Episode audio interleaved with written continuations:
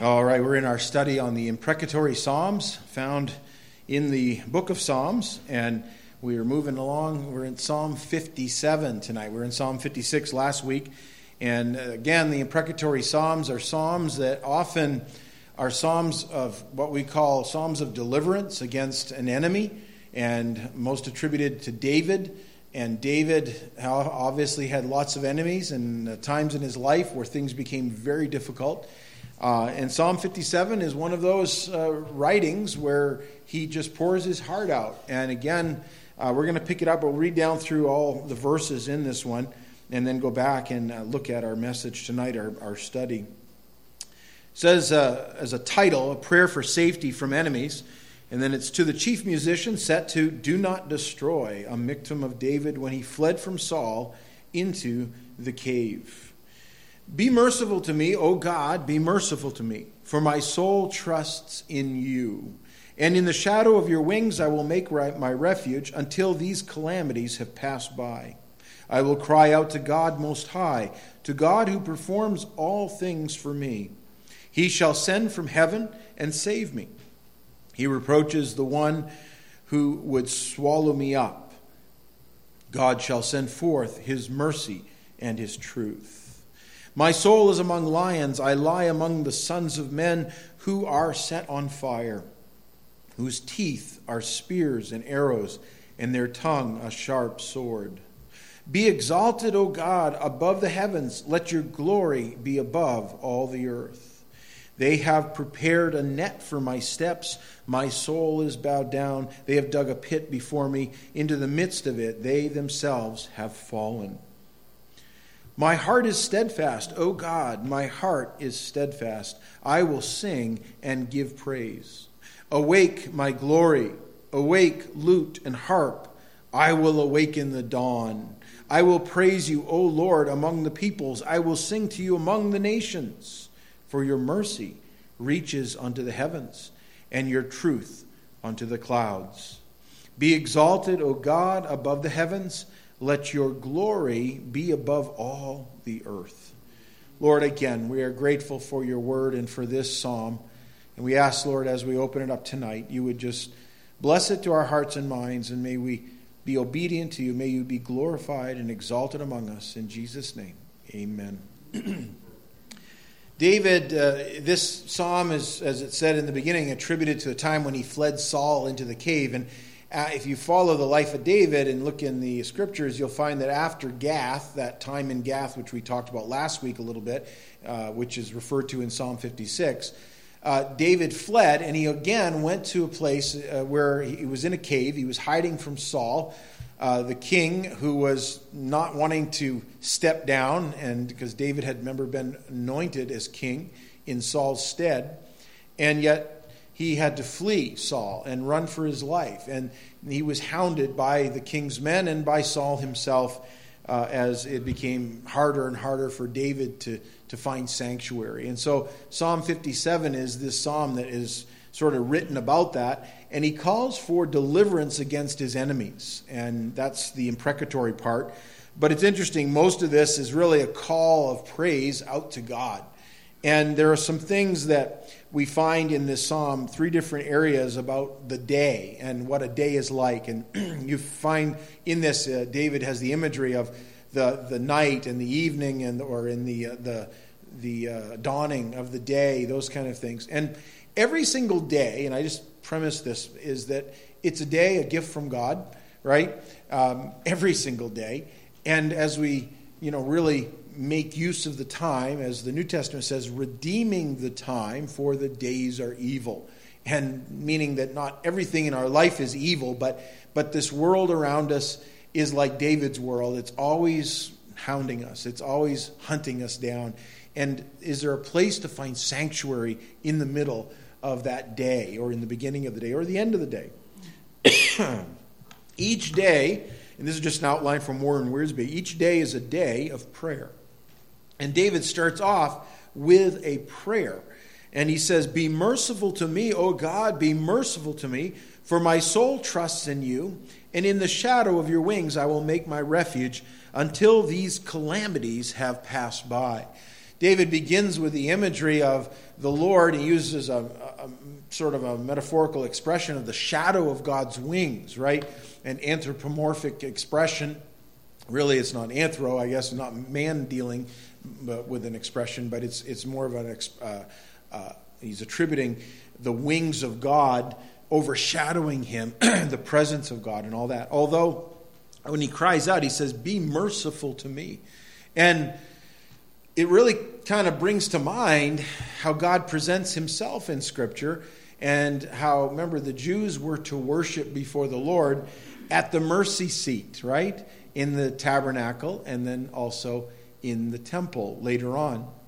And for David, um, he uses that same imagery as God revealed to the people of Israel uh, when they were designing or when God told Moses, This is how you're to build the temple, and these are the articles in the temple. And in uh, Exodus 25, there is a picture of the mercy seat as it's described there. And it says, You shall make a mercy seat of pure gold. Two and a half cubits shall be its length, and a cubit and a half its width. And you shall make two cherubim of gold, of hammered work. You shall make them at the two ends of the mercy seat. Make one cherub at one end, and the other cherub at the other end. And you shall make the cherubim at the two ends of it of one piece with the mercy seat. And the cherubim shall stretch out their wings above, covering the mercy seat with their wings, and they shall face one another. The faces of the cherubim shall be toward the mercy seat. Now, uh, the picture there is of these golden imaged uh, angels, the cherubim, uh, who are associated with the glory of God, uh, the actual beings, but these are images of them. Someone once pointed out, too, that even in the commandments, we're not to make graven images, right? Um, well, it's interesting that God told them to make in- images of things that were in heaven or things that He had created. But it was God's instruction, very specific to doing that. And we know from the New Testament these things were a pattern or a shadow of a greater to come. And that, that mercy seat itself pictured for us Christ.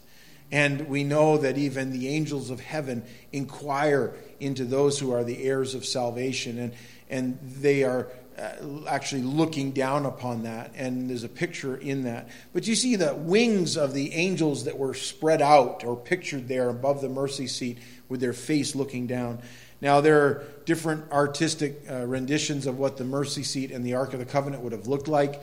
This is probably the most common one if you look and see it. I mean, because it's described very carefully throughout Exodus and how it was to be built. And essentially, it was a wooden box overlaid with gold. The box itself was made of, uh, of uh, acacia wood or a cedar, very long lasting, but it was wood, okay? Then it was overlaid with pure gold the, the basic type of that was seen in the person of Christ, in that he was of this earth, he was man, right?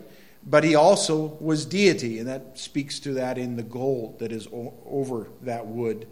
Um, inside that box, you had Aaron's rod that budded, and you had the pot of manna that had been collected while they were in the wilderness, and you had the commandments, the tablets of stone.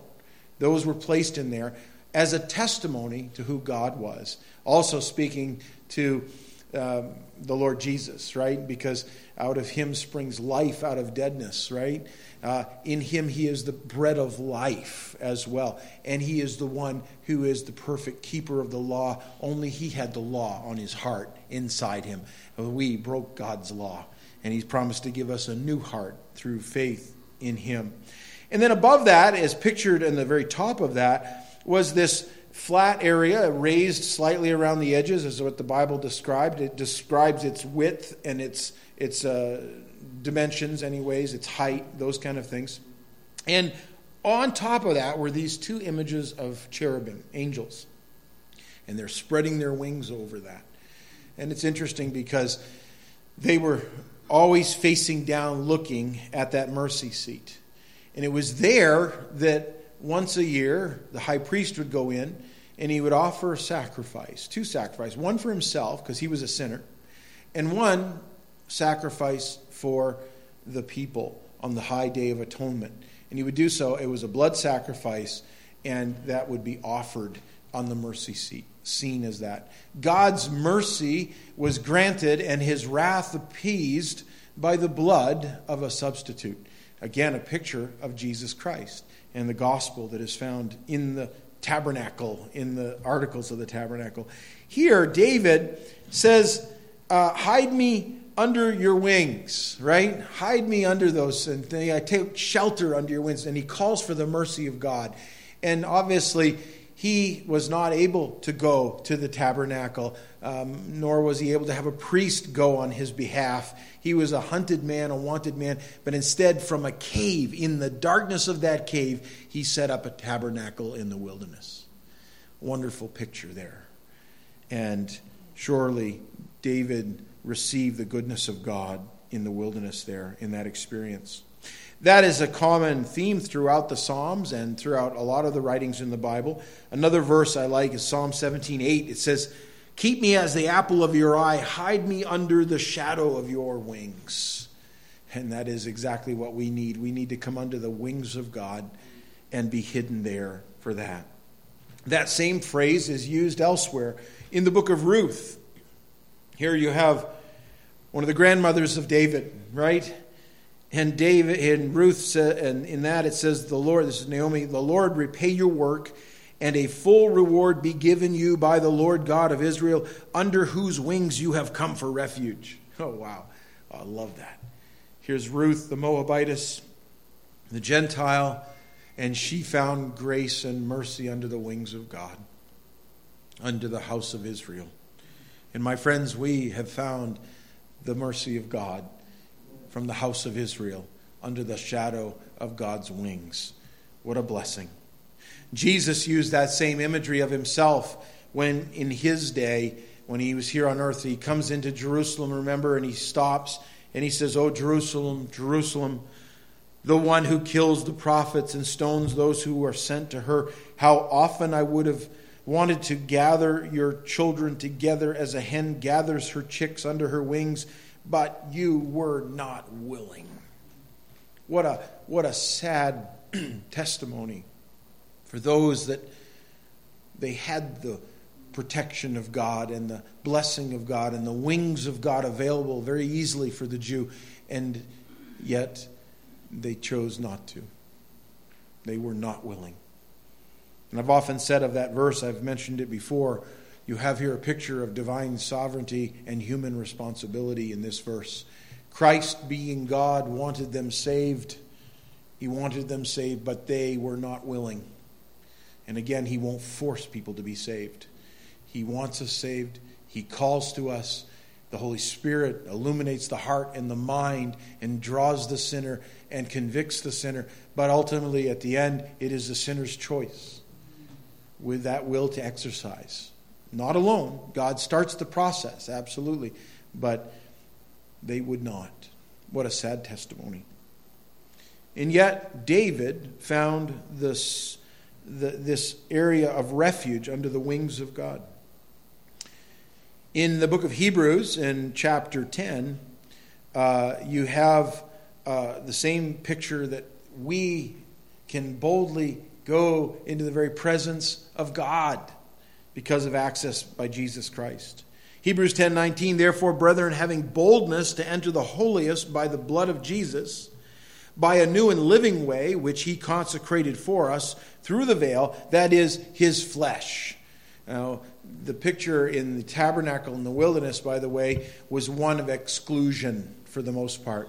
You had to have a high priest that would have to go in and represent the people, and he always had to come uh, with he had to come with uh, his own you know sacrifice for himself, and then a sacrifice for the people, and it was a shaky deal at best, right? In that way. He had to do it every year, over and over again. And his ministry was never done. He was always standing. There was no place for him to sit because his work was never done. Whereas Jesus sat down when he was done, right? At the right hand of God. But he's a new and living way. In the tabernacle, in the temple, uh, you had to, a dead sacrifice that was offered, the blood. But Jesus offered himself once for all, a new and living sacrifice. And he's allowed a way through the veil so that I don't need a priest to go in before me. I can operate as my own priest if you're, if you're a believer, and you can boldly go before the throne of grace. Look what it says. And having a high priest over the house of God. That high priest is Jesus.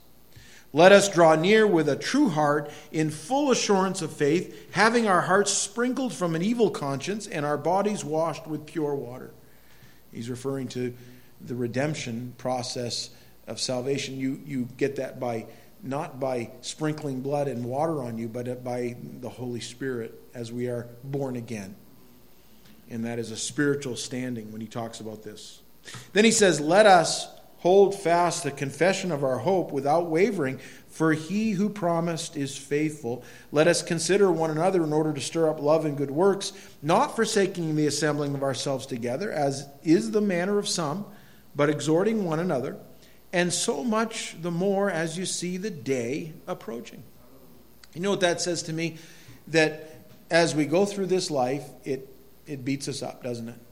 But we have access into the very presence of God. We have a high priest, the Lord Himself, who's able to give us that access directly to Himself. And as the day is approaching, not only is that the day of the return of Christ, but the day when I may go depart from this earth, however that happens, you know, might go through great pain in doing so. I don't know.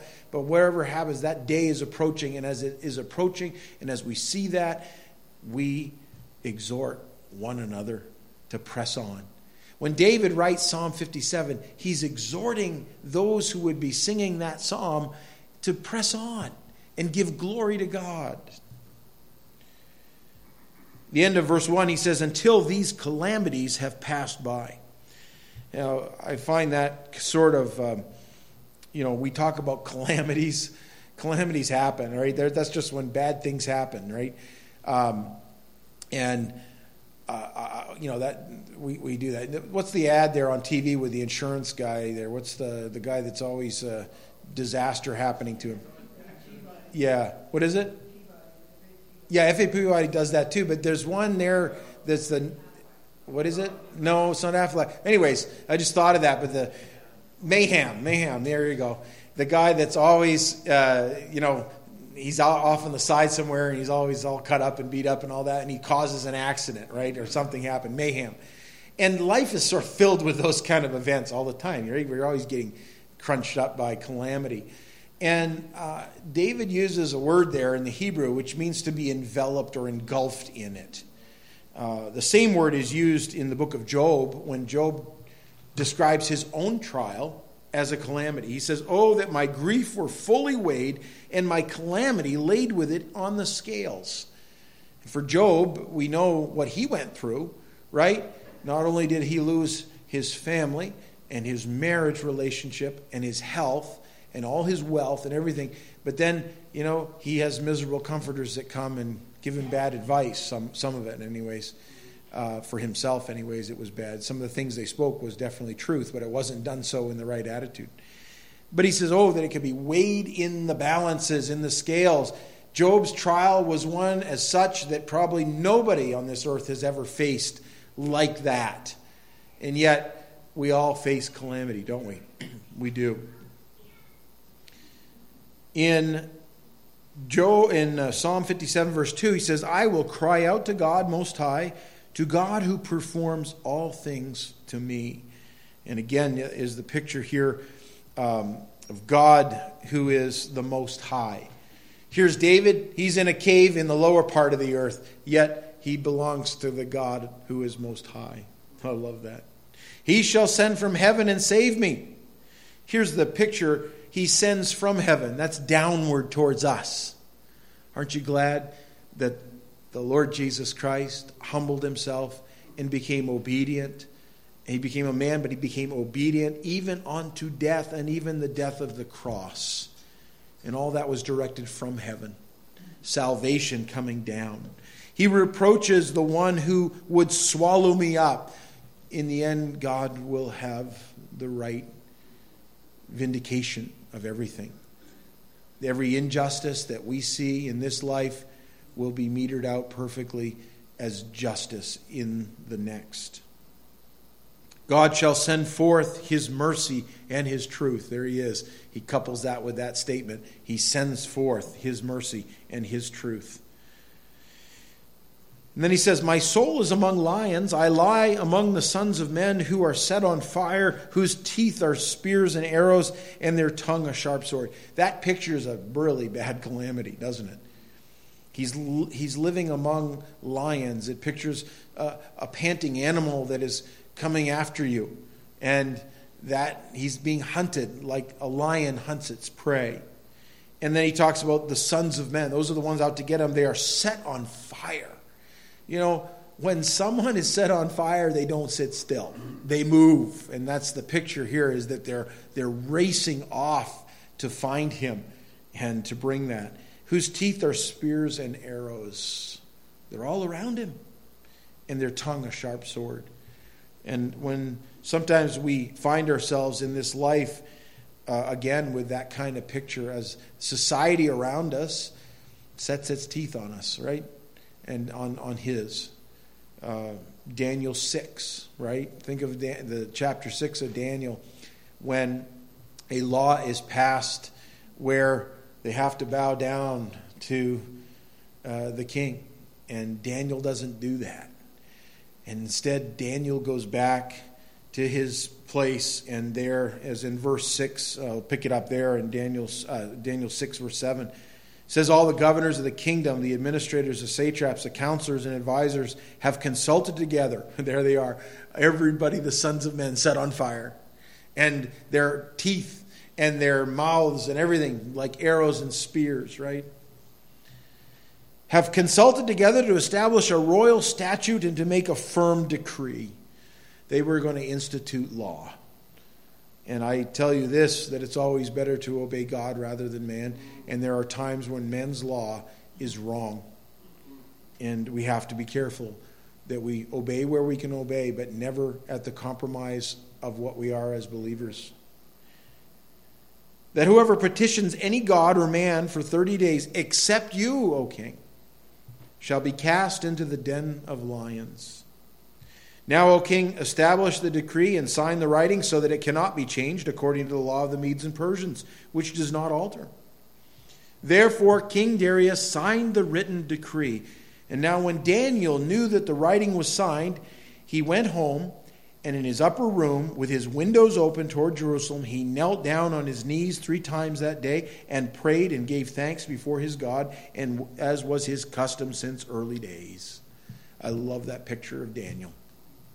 He's most likely in his early 80s when this occurs. So, you know, he wasn't a young man anymore. And from his early days, he was accustomed to going up there, and he didn't do so with great fanfare, but he didn't do so privately. Open windows, upper floor, people could see what he's doing.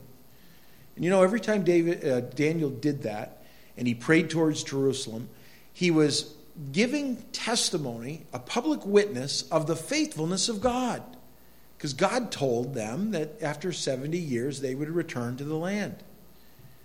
And that exactly is what was going to happen and was happening. And yet, Daniel goes up, and contrary to man's law, that according to the law, the Medes and Persians couldn't even be changed. There was no Supreme Court that could overturn something, it was done. And so the consequence was to be thrown into the lion's den. And God allowed Daniel to suffer the consequences of man's unjust law, which violated the commandment of God Thou shalt have no other gods before me, right? And yet, that law was met and the punishment was metered out, and yet the consequence, normal consequence, wasn't, right? We know how that ended, right? The lions didn't eat Daniel. Daniel had a good night of sleep in the lion's den, and the king Darius did not, because afterwards he realized what he had done, and Daniel, he liked Daniel. Sometimes we do things and we even enact laws and things like that that are bad laws. and you can't change them easily, can you? And yet God had his way. The sovereign God, the most high God. And that's a phrase, too, that appears in Daniel a lot the most high God and he's high. We're told in Peter's writing be sober, be vigilant, because your adversary, the devil, walks about like a roaring lion, seeking whom he may devour. Our enemy is like a lion. David knew that, but he knew the high God. Psalm 7 17, he says, I will praise the Lord according to his righteousness. I will sing praise to the name of the Lord Most High. There it is again. He's God of the earth, but he's also God of the heavens. And that's what it says in Genesis 14, 19 to Abraham. Remember that? He and he blessed him and said, Blessed be Abraham of God most high, possessor of heaven and earth. God's a possessor of all this. And he has the title deed to it. And someday he's going to wrap it up. a lot more could be said with that. David knew that God had a purpose and a plan for his life. And not only this life here, but as we sang earlier, surely goodness and mercy will follow me.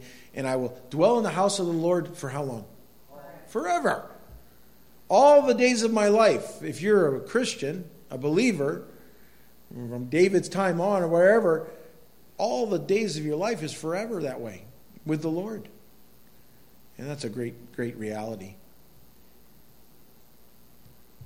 The Lord will perfect that which concerns me. Your mercy, O Lord, endures forever. Do not forsake the works of your hands. Here in Psalm 138, the idea is that the Lord completes what he begins, and he will perfect it in you and me. And it'll be what I need to be perfected. Maybe you won't need that same, right? The Lord will perfect that which concerns me. That's personal. God is a personal God. So often in the Old Testament, people kind of say, you see a, a God who seems to be distant. No, he isn't at all. And you, you're not reading your Bible because he's very personal. Throughout Scripture, he's personal from the very moment he walked in the garden with Adam and, and talked with him, right, uh, in the cool of the day, all the way through to those dusty trails out of Nazareth and in heaven as well. He'll perfect, that which concerns me. Verse 6, he says, I will freely sacrifice to you. This is Psalm 54 6, sorry. Um, Actually, I should be in verse 5. I had that verse in, I, I put the wrong verse in. Psalm 57 5. Be exalted, O God, above the heavens, let your glory be above the earth. And verse 5 is essentially a, a song of praise. Here, David speaks to the reality of where he is, and, and, and he talks, really, it's a prayer, but then he breaks out into a praise and declares that God be exalted. Let your glory be above all the earth. Really, at the close of the day, David had a time of commitment and worship. I like that because here he is getting ready to go to sleep, and yet it is there that he is, he is praising God and exalting the Lord. Good illustration for all of us. Well, each day is a day of prayer, but each day is a day of praise. And verses 6 to 11 are, are praises. That's why I say when you come to these uh, Psalms, sometimes, like when you look up the references to imprecatory Psalms, Psalm 57 is one of those.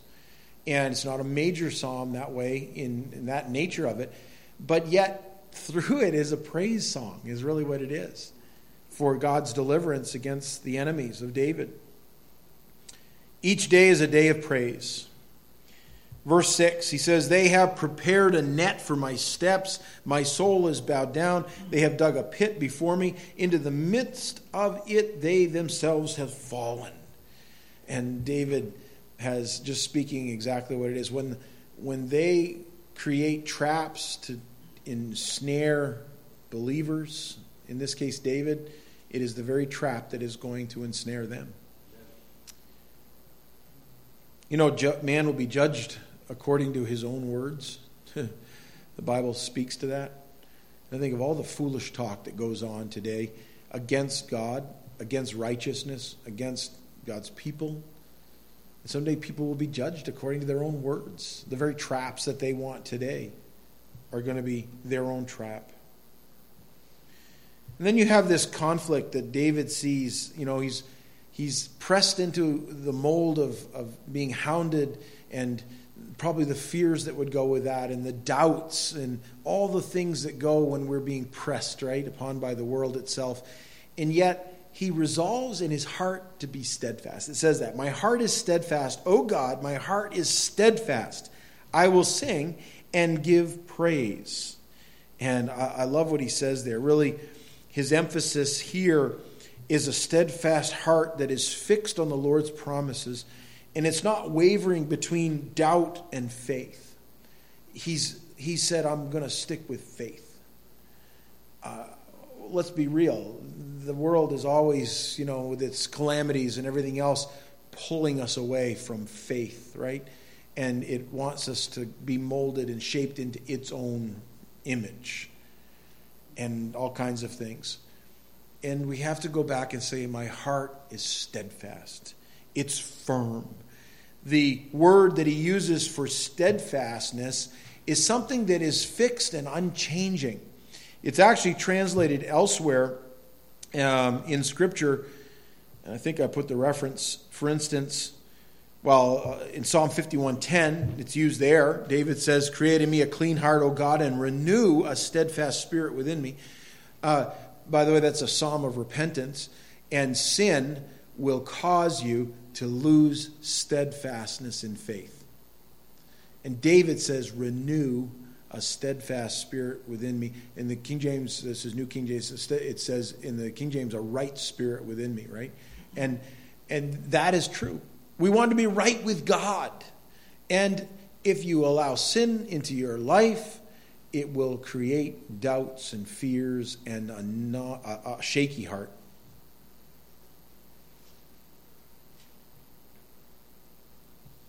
Psalm 108, verse 1 O God, my heart is steadfast. I will sing and give praise, even with my glory. Psalm 112, verse 7 I, He will not be afraid of evil tidings. His heart is steadfast, trusting in the Lord. And there are several other verses there. Interestingly enough, this same word, steadfast, is translated in verse uh, Psalm 8 as ordained. And in this case, it is the, the moon and the stars. When I consider your heavens, the work of your fingers, the moon and the stars which you have ordained. And what is he referring to there? The courses of the stars above and the, and the course of the, the moon. And you, you realize that you can predict for, to the very second when the moon will rise at a given location. Why? Because it's set in motion and ordered and everything around us is set that way. And God is the one who ordered it, He ordained it. David says, I want a heart like that. I need a heart like that.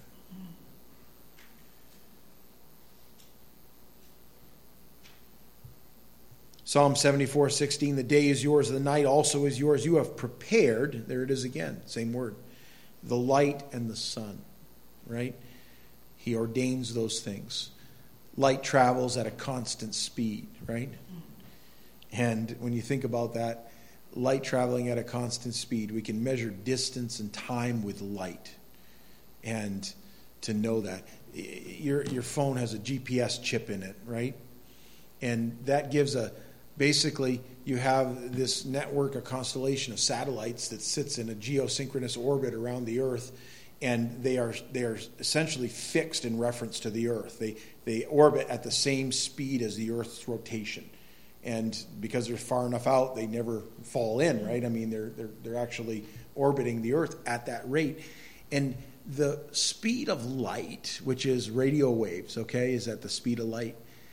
Every one of those little satellites has an atomic clock on it, very accurate clock, and it's sending out a time date stamp, boom, boom, boom, boom, constantly like that and your phone and a little GPS chip picks up the different signals from those satellites and it knows this satellite over here is a fraction of a second different than this satellite over here and that one and it triangulates those things and it tells you right where you are on the earth. How come?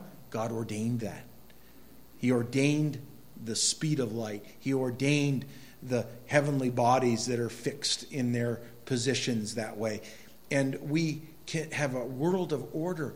And, he, and David brings it to home. He says, Let my soul be like that, steadfast in that immovable God who is, is immutable, is the term. His faithfulness is great, isn't it? In that. Well, David closes the day in worship, but then he asks, he, he wants to open the day in worship too. And I love what it says there back in, I got to find it now. Verse 8 Awake, my glory. Awake, lute and harp. I will awaken the dawn. You know, for most of us, it's the dawn that awakens us, right? Sun comes up, and this time of year it comes up pretty early. And uh, for a lot of us, uh, once that sun comes up, I'm, I'm stirring. I need to get up. And yet David says, I'm going to wake up the dawn. Oh, I love that. It's just like, I'm going to go wake up the dawn. I'm going to start it. I'm going to get ahead of that. That was his attitude. And oh, how God is a God who wants that kind of worship and that kind of life. We sang this earlier in its form in Lamentations 3. I will sing of the mercies of the Lord, right? Through the Lord's mercies we are not consumed because his compassions fail not. They are new every morning. Great is your faithfulness. And that was the song we sang. Great is your faithfulness. And his faithfulness is always perfect thankful for that. Sing in the day, right? Start it that way. It reminds us also that the Lord, who is, um, David says he wanted a steadfast spirit within him. The Lord himself is the only one that is truly like that. He's steadfast, isn't he? I love the prophecy in Isaiah 50 that is a messianic prophecy. It refers to Christ. And in Psalm in Isaiah 50 verse 7 it says for the Lord God will help me therefore I will not be disgraced therefore I have set my face like a flint. The picture is of someone who has a face that is we've heard the stone faced he's on mission. And nothing's going to stop what he's going to do. The hardest of stones one of the hardest of stones is a flint. And he says my face is set like that. That prophecy would be fulfilled in Jesus some 700 years later when he would be on this earth. And, you know, he was always on mission, always headed to the cross. And he was going to do that despite the beckoning of those to stop him, right? He continued to do that. Why? Because he was on mission. Luke 19:10 For the son of man has come to seek and to save that which was lost. And we have to resolve, my friends, to be a witness like the Lord, our face like a flint in that. I mentioned earlier that David, first of all, asks for, uh, like in verse 3 of Psalm 57, he says, God shall send forth his mercy and his truth, and you have that sent forth from God, from heaven. But then in verse 10, you see, for your mercy reaches unto the heavens, and your truth unto the clouds. That's the upward part of it. Isn't it great that God sends forth his mercy and his truth, and he gives it to us, and we redirect it to him right back? That's what worship is all about. It's ascribing worth to him, it's ascribing glory to him, which is due his name. We're to do that. And that's how David ends this psalm. Verses 5 and 11 go with that. Each day is a day of exalting the Lord. Every single day can be a day of prayer, it can be a day of praise, and it can be a day of exaltation. He says in verse 5, it's the refrain of this psalm Be exalted, O God, above the heavens. Let your glory be above all the earth.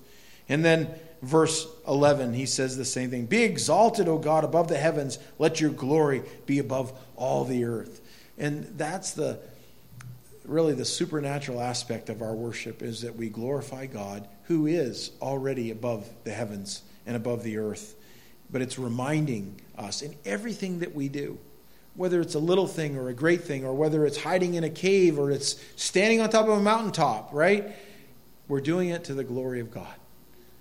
And we need to do that. Paul said it this way Therefore, whether you eat or you drink or whatever you do, do all to the glory of God. And all God's people said, Amen. Amen. Let's pray. Lord, we are grateful. Grateful for your steadfastness, your immutable nature, your grace and truth, and your mercy, which extends to us. And Lord, we have opportunity to extend it right back to you. Help us to live such lives. Lord, we will awaken the dawn. We'll close off the night in praise. And Lord, in between, we'll trust you. Increase our faith as we walk with you, O Lord. Give us a steadfast heart. In Jesus' name and for his sake. Amen. Thank you, folks.